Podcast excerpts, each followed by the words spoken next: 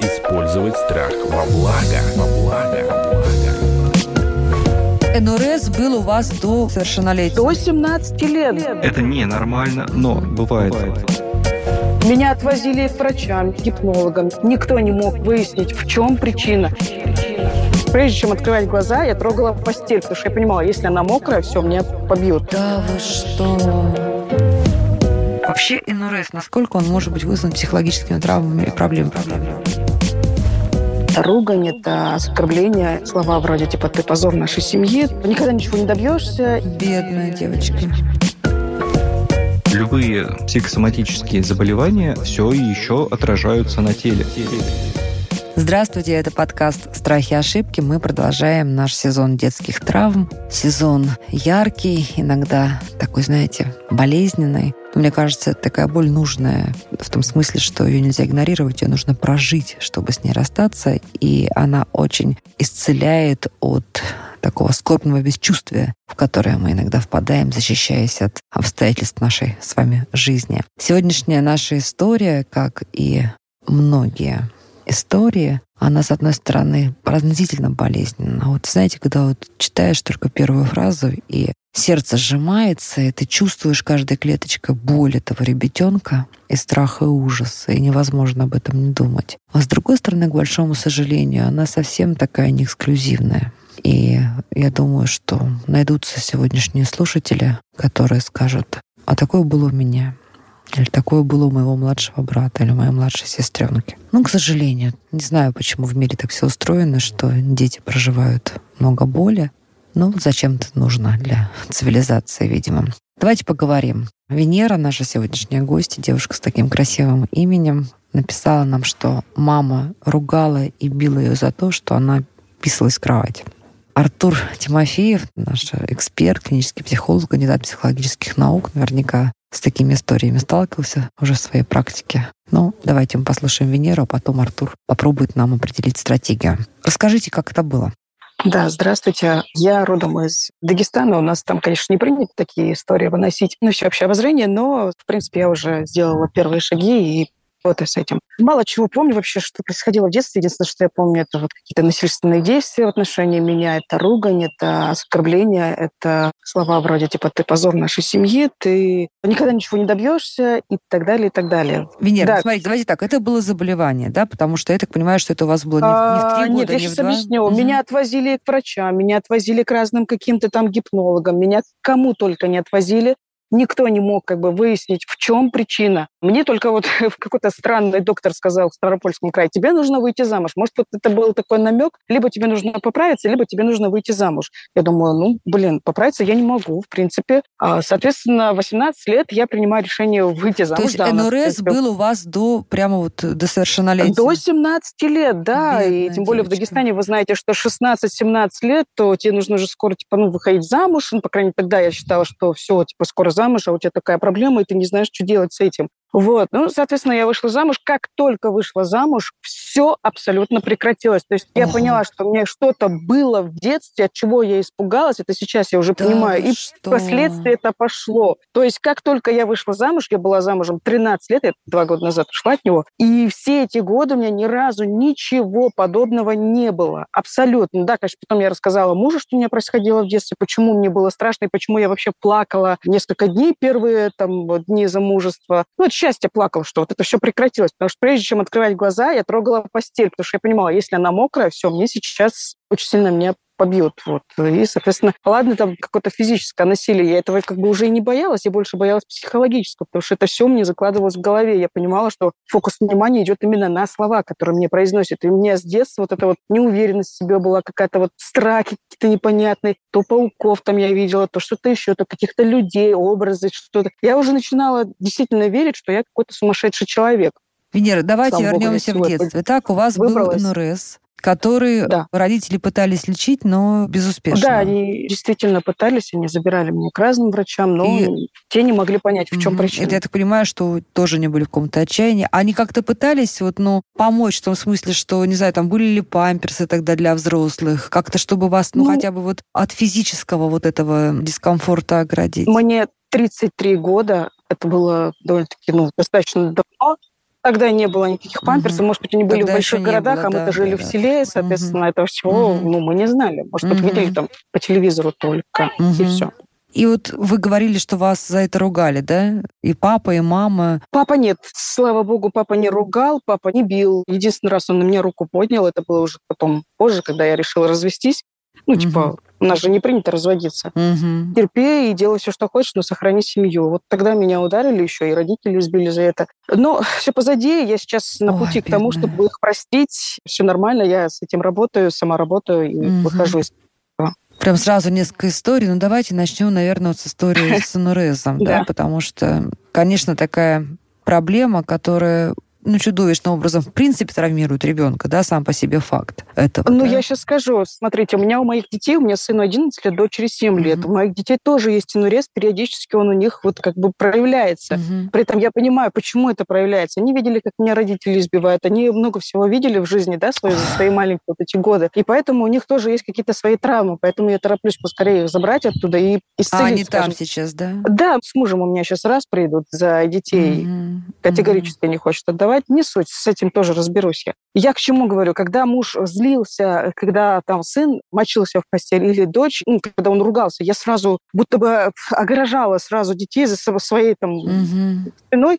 Я говорю, не трогай, не смей, говорю, их ругать вообще. Пусть хоть каждый день писаются, говорю, ничего страшного. Я, говорю, буду там стирать, тем более сейчас столько разных там условий, да, для того, чтобы это делать. Но Мгм. при этом где-то внутри меня всплывала такая мысль, что Господи, сейчас столько условий, я справляюсь, потому что есть столько условий. А что было бы со мной? То есть я какое-то некое оправдание как будто бы находила маме за то, что она вот такие насильственные действия принимала. А может быть и нет, я просто задумалась над этим. Венера, ну я думаю, действительно, нет. маму, вот понимаете, как вас жалко невозможно. Маму тоже жалко, потому что я так понимаю, что это еще такой вот уклад, и действительно для нее это была боль за вас, и в то же время страх за себя, что ей скажут, что вот у них там в семье Да.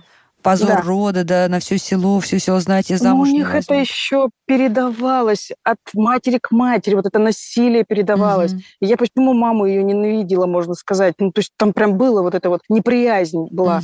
И Я понимала, что она какая-то вот такая жестокая женщина, агрессивная женщина. А бабушку со стороны отца я очень сильно любила, прям безумно любила. Она была очень заботливая, ласковая по отношению ко мне уж точно, к остальным не знаю. Мгм. И, соответственно, мама мамы тоже маму избивала. Бабушку тоже избивали очень сильно. То есть много всего там. Это из поколения в поколение. И почему я сейчас совсем По-другому не абсолютно. Мгм. ни с родом отца, ни с родом матери не общаюсь в свои 33 года. То есть меня никто не трогает, они знают, что со мной лучше сейчас вообще вот просто не спорить, ничего не делать. Но они пытались и физически, и всячески пытались меня оставить в Дагестане, чтобы я жила по их складу ума, скажем так, по их правилам. Но я отстояла свои права, я смогла сделать так, чтобы все приняли мой выбор, и я сейчас занимаюсь тем, чем хочу, и делаю, как бы, ну, живу нормально, адекватный образ жизни. Ох, Ничего плохого Ох, не ох, делаю. яркая, сильная жизнь, полная вот драм. Ну, давайте начнем сначала. Во-первых, Артур, вообще НРС, насколько он может быть вызван действительно психологическими травмами и проблемами? Сам по себе вызван? Да, Как может. современная психология? А, Современная психология говорит о том, что может не значит, что это всегда. То есть, прежде всего, когда мы имеем дело с любыми телесными заболеваниями и расстройствами, то сначала обращаемся к профильным специалистам, которые работают с мочеполовой системой, да, соответственно, необходимо проверить, что там. Только потом мы смотрим возможные другие варианты, например, там обращаемся к неврологу, смотрим, что по неврологической части, и только потом идем к психологу. То есть вот такой маршрут, он есть всегда, когда есть даже подозрение о том, что это какое-то психосоматическое расстройство, то есть расстройство, вызванное психологией. Все равно сначала мы проверяем любые телесные гипотезы, да, гипотеза о том, что это телесный сбой, а не психологический. Почему? Потому что даже любые психосоматические заболевания, они все еще отражаются на теле. Ну, например, какая-нибудь аритмия сердечная, вызванная там сильным стрессом, окей, может лечиться в рамках психотерапии, но пока психотерапевт лечит этого человека, он может вполне себе благополучно умереть от остановки сердца. Поэтому очевидно, что сначала идет обращение к профильному врачу-кардиологу, а только потом уже к психологу-психотерапевту. Возвращаясь к энурезу, да, окей, может быть, что энурез вызван только психологическими причинами, ну, например, тем же самым насилием в детстве.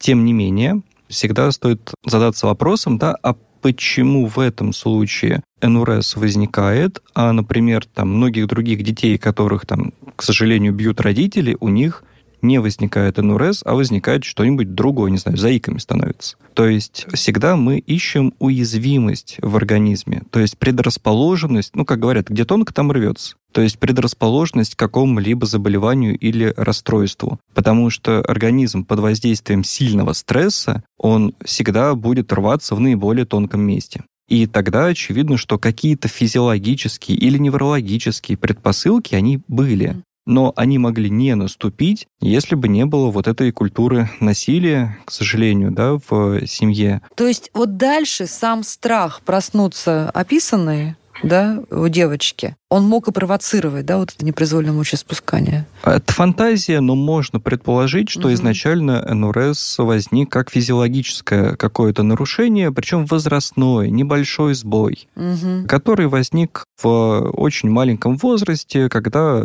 нервная система, да мозг еще не смог сформировать, да, вот эти вот переключения, да, запреты. Так же, как во сне, например, мозг запрещает нам двигаться. Ну, в кавычках запрещает, угу. да, там есть блокировка двигательных центров, чтобы мы, например, куда-нибудь не убежали во сне. Uh-huh, uh-huh. Ну, вот. У людей, у которых это не работает, случается лунатизм. Uh-huh. Здесь то же самое. Можно предположить, что блокировка центров мочеиспускания да, не произошла. То есть обычно, если человеку очень хочется в туалет ночью, он или просыпается, или благополучно этот центр блокируется до утра, если потребность не сильно выражена, и человек только утром такое осознает, что... В каком возрасте должно вот это происходить, вот эта блокировка формироваться? Сейчас вот с учетом вот современной физиологии детей. Очень по-разному. Не могу ответить на этот вопрос с цифрами. Когда потому... родителю нужно беспокоиться? Потому что это все-таки разброс. Угу. То есть нет точной цифры. У каждого ребенка все равно это некоторый разброс. Угу. У кого-то это формируется, там, допустим, в три года, а у кого-то возникает НУРС. И в 5, может быть. И, да, и в 5, и в 7, и заканчивается, угу. например, этот НУРС только там лет в 9, в 10, даже с учетом того, что родители супер мягко, супер лояльно к этому относятся. И ребенок сам по себе стресс не испытывает. Что значит правильно относиться родителю к такой ситуации? Допустим, шестилетний ребенок просыпается мокрый или там семилетний. Ну, первое однозначно это не катастрофизировать происходящее. Угу. Ребенку объяснить, что да, окей, такое бывает, это ненормально. То есть это ненормально, но такое бывает. Да, это ненормально, угу. но да, такое бывает, во-первых. Во-вторых, мы с этим справимся, потому что это или пройдет с возрастом, или пройдет за счет лечения. Угу. Поэтому мы пойдем к доктору, вылечимся, с этим справимся, все будет в порядке.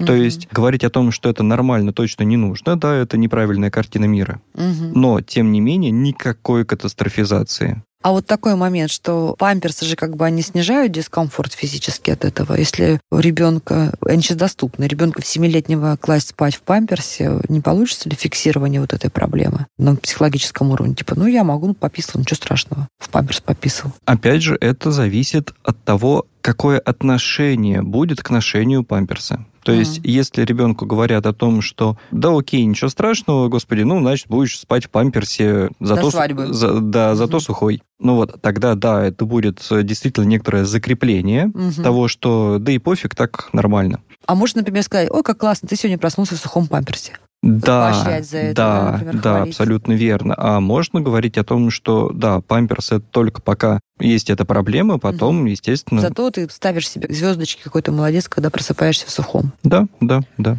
Ну, Все не верно. было такого у Венеры, не было ни понимания родителей. К большому сожалению. Да, ни памперсов, а было все наоборот. Страхи. Как использовать страх во благо? Мама почему так реагировала? Почему вот это вот насилие по женской линии происходило? Это просто вот эмоциональная распущенность какая-то? Или это очень сильное закрепление традиций, которые мама потом уже, она по-другому просто не знала, как реагировать? Ну, опять же, отчасти это наши фантазии, но, как Венера сказала, там была именно культура насилия, которая передавалась из поколения в поколение. Я прав, Венера? Возможно, меня за эти слова будут завтра расчленять словесно, но как бы это странно не звучало, да, отчасти это так и есть. Впечатление, что там у нас передавалось вот это вот насилие. Просто. Сейчас приведу пример. Я очень нежно относилась к своему сыну, он у меня настолько мудрый мальчик. В одно время мне начали высказывать за то, что я его воспитываю чуть ли не... Тряпкой. Да, чуть ли не тряпкой, что я слишком много любви проявляю к нему и заботы. Мол, типа он должен быть со стержнем. Я противостояла этому всему в один момент настолько, я не знаю, у меня постоянно что-то происходило в этой семье, когда я находилась вообще, в принципе, там. Угу. Соответственно, я сорвалась и ударила сына, но мы потом пошли к психологу детскому. Он меня попросил прощения, я у него попросила прощения. Мы, обнявшись, плакали просто в захлеб, наверное. Ему было 9 лет где-то, да. Вот, и, соответственно, сейчас я почему-то тороплюсь-то их забрать, потому что я понимаю, дальше, дальше травмируются их личности, и поработать. Угу. А скажите, пожалуйста, а вот это вот э, насилие, оно было принято именно в вашей семье или вообще во всем селе так было принято, во всем вашем роде? Ну, даже сейчас там говорят, что один удар, один шлепок намного лучше воспитывает, нежели чем долгоиграющее объяснение. А я против угу. насилия в принципе.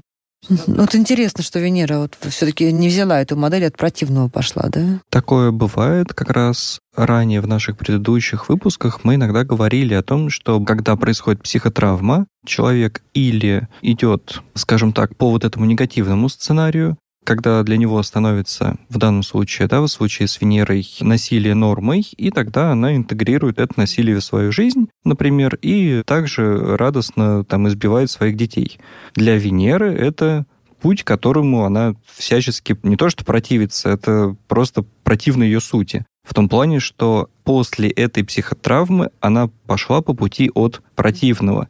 Никогда, ни в коем случае я не буду вести себя с детьми так, как вела со мной меня моя мама. То есть это такая полная противоположность, переворот. И самое интересное, что же произошло такое в голове у Венеры, что когда она вышла замуж, как и сказал, видимо, какой-то мудрый доктор и в Ставрополе, да, что как только угу. она вышла замуж, она перестала писаться. Очевидно, что к тому возрасту у Венеры все сформировалось. Нет, у меня есть некое такое объяснение. Давайте вы, а потом нам угу. Давайте, давайте. Угу. Да, смотрите, я никогда до 18 лет, пока не вышла замуж, не ощущала никакого чувства заботы, любви. То есть ко мне не проявляли все это. Соответственно, мой муж впервые оказался тем человеком, который меня обнял. Вот просто обнял. Мне этого дико не хватало. Я тактильный человек сама по себе. И как только я поняла, что вот есть мой близкий человек, на тот момент, по крайней мере, я же вышла замуж лишь бы сбежать из этого дома. Я, получается, загадала желание на 1 января, mm-hmm. что кто бы ни пришел, хоть старик, я выйду и сбегу из этого дома. Не в прямом смысле. Mm-hmm. Вот, 3 января он приходит свататься, и я соглашаюсь. И 8 марта я вышла за него замуж, по сути. И, соответственно, как только я психологически успокоилась, поняла, что я в безопасности, именно это повлияло тем таким рычагом, который остановил процесс мочеиспускания. Вот единственное объяснение, которое как раз-таки больше всего подходит. А муж такой ваш в первые годы был добрый, заботливый, да, и мягкий? Ну, он тоже такой закомплексованный, со своими причудами. Но, по крайней мере, он дал мне то самое успокоение, тот угу. самый первый шаг к тому, чтобы как-то исцелиться. И я ему очень сильно благодарна. Угу. У нас прекрасные дети. Артур, ваша теперь тогда гипотеза, что угу. произошло? Я в целом соглашусь с тем, что Венера сказала. Скорее, наоборот, дополню. Очевидно, что в самом раннем детстве, когда НРС возник, как раз были физиологические какие-то предпосылки, угу. да, то есть не сформировалось вот этого блока на мочеиспускание по ночам во сне. В какой-то момент блок сформировался, то есть, по сути, физиология дозрела, доформировалась. Или посредством, может быть, лечения какого-то, которое было, или естественным путем просто произошло формирование этого блока, да, ну, нервная система доросла, доформировалась, достроилась. Ну вот, абсолютно естественным образом, и такое вот часто бывает, без всякого лечения. Для слушателей это не повод надеяться, что все пройдет само, и нужно обращаться к специалистам. Ну, конечно, не надо такой ценой, как было у Венеры. Ну вот. Да. Соответственно, в случае с Венерой физиология так или иначе устаканилась. Все, там все пришло в норму но НРС уже продолжался как психологическая проблема. Угу. В подростковом возрасте. Да, и в подростковом возрасте он возникал уже как ответ на вот этот вот запредельный стресс. Опять же, стресс и яркие негативные эмоции как раз этот блок снимали. То есть физиология дозрела, но очевидно, что сильные эмоциональные волнения, потрясения, да и в принципе некоторое, ну в кавычках, закрепление того, что в материнской семье вот у нее всегда так, то есть по-другому не бывает. Реакция родителей все это дело закрепляла. Естественно, психика просто-напросто выдавала эту реакцию раз за разом. То есть этот блок, физиологически уже готовый работать, не срабатывал уже за счет психологии, психологических потрясений. И да, действительно, когда Венера вышла замуж, то эта система в одночасье сломалась потому что вот этот мощный, быстрый, единовременный переход из одной системы в другую, там из системы, где есть родители, с которыми страшно, и есть муж, с которым на тот момент было, не знаю, насколько хорошо, но точно Комфортно. безопаснее, чем с родителями, Плюс он еще и дал вот эту тактильность, про которую Венера сказала, да, это дополнительное чувство безопасности, принятия, любви, комфорта, заботы. Слушайте, ну, может быть, там еще был такой момент, Венер, что все-таки вам не хотелось в постели взрослым мужчиной описаться? Может быть, это еще сработало таким стопором? А, он-то не взрослый, он всего лишь на пять лет был старше меня. Я к тому, Но что все у меня равно были пожелания... посторонним человеком описываться. А, ну, может быть так. Я не знаю, что тогда вообще происходило. Я до сих пор вот пытаюсь найти ответы не скажу, что прям фанат mm-hmm. этого всего, mm-hmm. но мне интересно, что повлияло тому, что вот это все в одночасье просто прекратилось. Есть вот эта вот моя, собственно, гипотеза, скажем так, что вот просто безопасность стало. Подождите, и это все. Это ну, понятно. Это ваша ваша гипотеза понятна. Значит, вторая у нас гипотеза, ну, взаимоисключающая, что вот стопор произошел, запрет такой, стоп-сигнал, потому что появился мужчина. А еще, вот вы же помните этого доктора в Ставрополе, который сказал, что выйдешь замуж, все пройдет. Возможно, а это, могло, это могла быть такая сильно. установка, Артур? Возможно. Могла, Возможно. если Венера запомнила эти слова, да. наверное, эта установка имела место быть. Вопрос, насколько она готова была в эту установку поверить, да, насколько она готова была ее принять. Я думаю, она вполне могла быть готова, потому что я думаю, что к 17 годам вот этих мучений и страданий она уже выхода не видела, она хотела вырваться из семьи, и мне кажется, что вот, возможно, вся ее душа, так сказать, сознательно-бессознательно все стремилась к этому моменту, да, когда это наступит новогодняя ночь, да, да карета превратится в тыкву, а в полночь или куча других вот таких есть у нас образов метафорических из сказок и из бытового язычества, что вот что-то раз произойдет произойдет, и все изменится в одночасье. Вот, может, мне такое, что такое было. Ну, чудо бы не случилось, если бы физиология была не готова. Это правда. Ну, давайте все-таки в завершение поговорим и дадим, может быть, несколько советов Венере. Вот сейчас, в сложном периоде жизни, когда, я так понимаю, Венера, вы до сих пор и обвиняете родителей, и сейчас родители не на вашей стороне в том периоде жизни, который вы проживаете. И, в общем-то, опереться эмоционально на семью вам не приходится, да, сейчас? Я два года с ними не общалась. Недавно вышли со мной на связь, и мама, и сестра. Мы, типа, не будем вообще затрагивать прошлое, мы просто соскучились по тебе и так далее. Но я пока держу дистанцию, понимаю, что эти люди пока что... Они созрели к тому, чтобы принять любовь в свою светлую сторону. У них пока тьма над ними. Но я их простила. Я это прям точно знаю. Простили. Как в Венере правильно? Такие общие рекомендации из такого неразрешенного, в общем-то, еще кризиса, да, который тянется с самого раннего детства, как ей правильно выйти? По-моему, она абсолютно точно на правильном пути. По крайней мере, она говорила о том, что простила маму, да, может быть, или уже простила, да, или на этом пути, да, прощения родителей в том плане, что не ради них, скорее ради себя, не оставлять себе внутри разъедающей злости, ненависти, угу. потому что это те вещи, которые вредят самому человеку непосредственно, и это то, что человек передает будущим поколениям, то есть транслирует детям. Поэтому отсутствие разъедающей вот этой ненависти к родителям внутри — это залог того, что дети будут относиться уже к самой Венере с гораздо большей любовью, чем она относилась к родителям. То есть смысл в том, что угу. если бы вот эта вот ненависть к родителям сохранилась, то это бы помешало формированию теплых доверительных отношений с ребенком. Даже неосознанно. Совершенно. Даже неосознанно. На уровне моделей поведения. То есть я веду себя с родителями вот так, и ребенок будет вести угу. с мамой себя, возможно, да, похожим образом. Это некоторые, опять же, сценарии, которые запоминаются в детстве на бессознательном уровне, потому что еще до словесные. Ну что, Венера, мы, с одной стороны, конечно, вам сопереживаем вашему опыту и, и тем непростым периодам, которые сейчас вы проходите. С другой стороны, Восхищаемся, восхищаемся. Я считаю, что нужно просто восхищаться тем, что вообще не то чтобы мной, а вообще любым ребенком, который смог пройти да, через да. Э, определенное насилие и все-таки сохранить в себе свет. И я не для того, чтобы, знаете, кого-то осудить, рассказать о том, что вот меня нужно пожалеть или еще что-то. Не для этого вышло. Я просто хочу, чтобы ребята, у которых есть такие проблемы, mm-hmm. в любом случае принимали это не как какое-то наказание, это какой-то просвет, который в дальнейшем очень сильно помогает. Посмотреть на все со стороны, полюбить всех, даже тех, кто тебя обидел, бил, что-то сделал, что-то говорит. Не суть. Главное, чтобы любовь внутри тебя была, а все остальное сложится. Какая вы молодец. Спасибо вам за тоже пример вот такой силы, Вам энер- энергия. Пусть все у всех будет хорошо. Мы сегодня, друзья, обсуждали сложную, непростую историю, но очень поучительную. И благодарны нашей героине, желаем ей всяческого благополучного исхода вот тех еще не очень, может быть, хороших обстоятельств. Верим, что так и будет. Это подкаст «Страхи и ошибки». Мы продолжаем сезон детских травм с нашим прекрасным экспертом, медицинским психологом, кандидатом психологических наук Артуром Тимофеевым. Спасибо вам большое, Артур. Друзья, пишите нам, пожалуйста, рассказывайте ваши истории и приходите к нам в студию. Артур поможет. Спасибо, Венера, за историю. Я уверен, у вас все получится. И я думаю, что это очень Спасибо. классная история для наших слушателей. Подписывайтесь на наш подкаст. Подписывайтесь на подкаст на сайте ria.ru в приложениях подкаст с Web Store и Google Play. Комментируйте и делитесь с друзьями.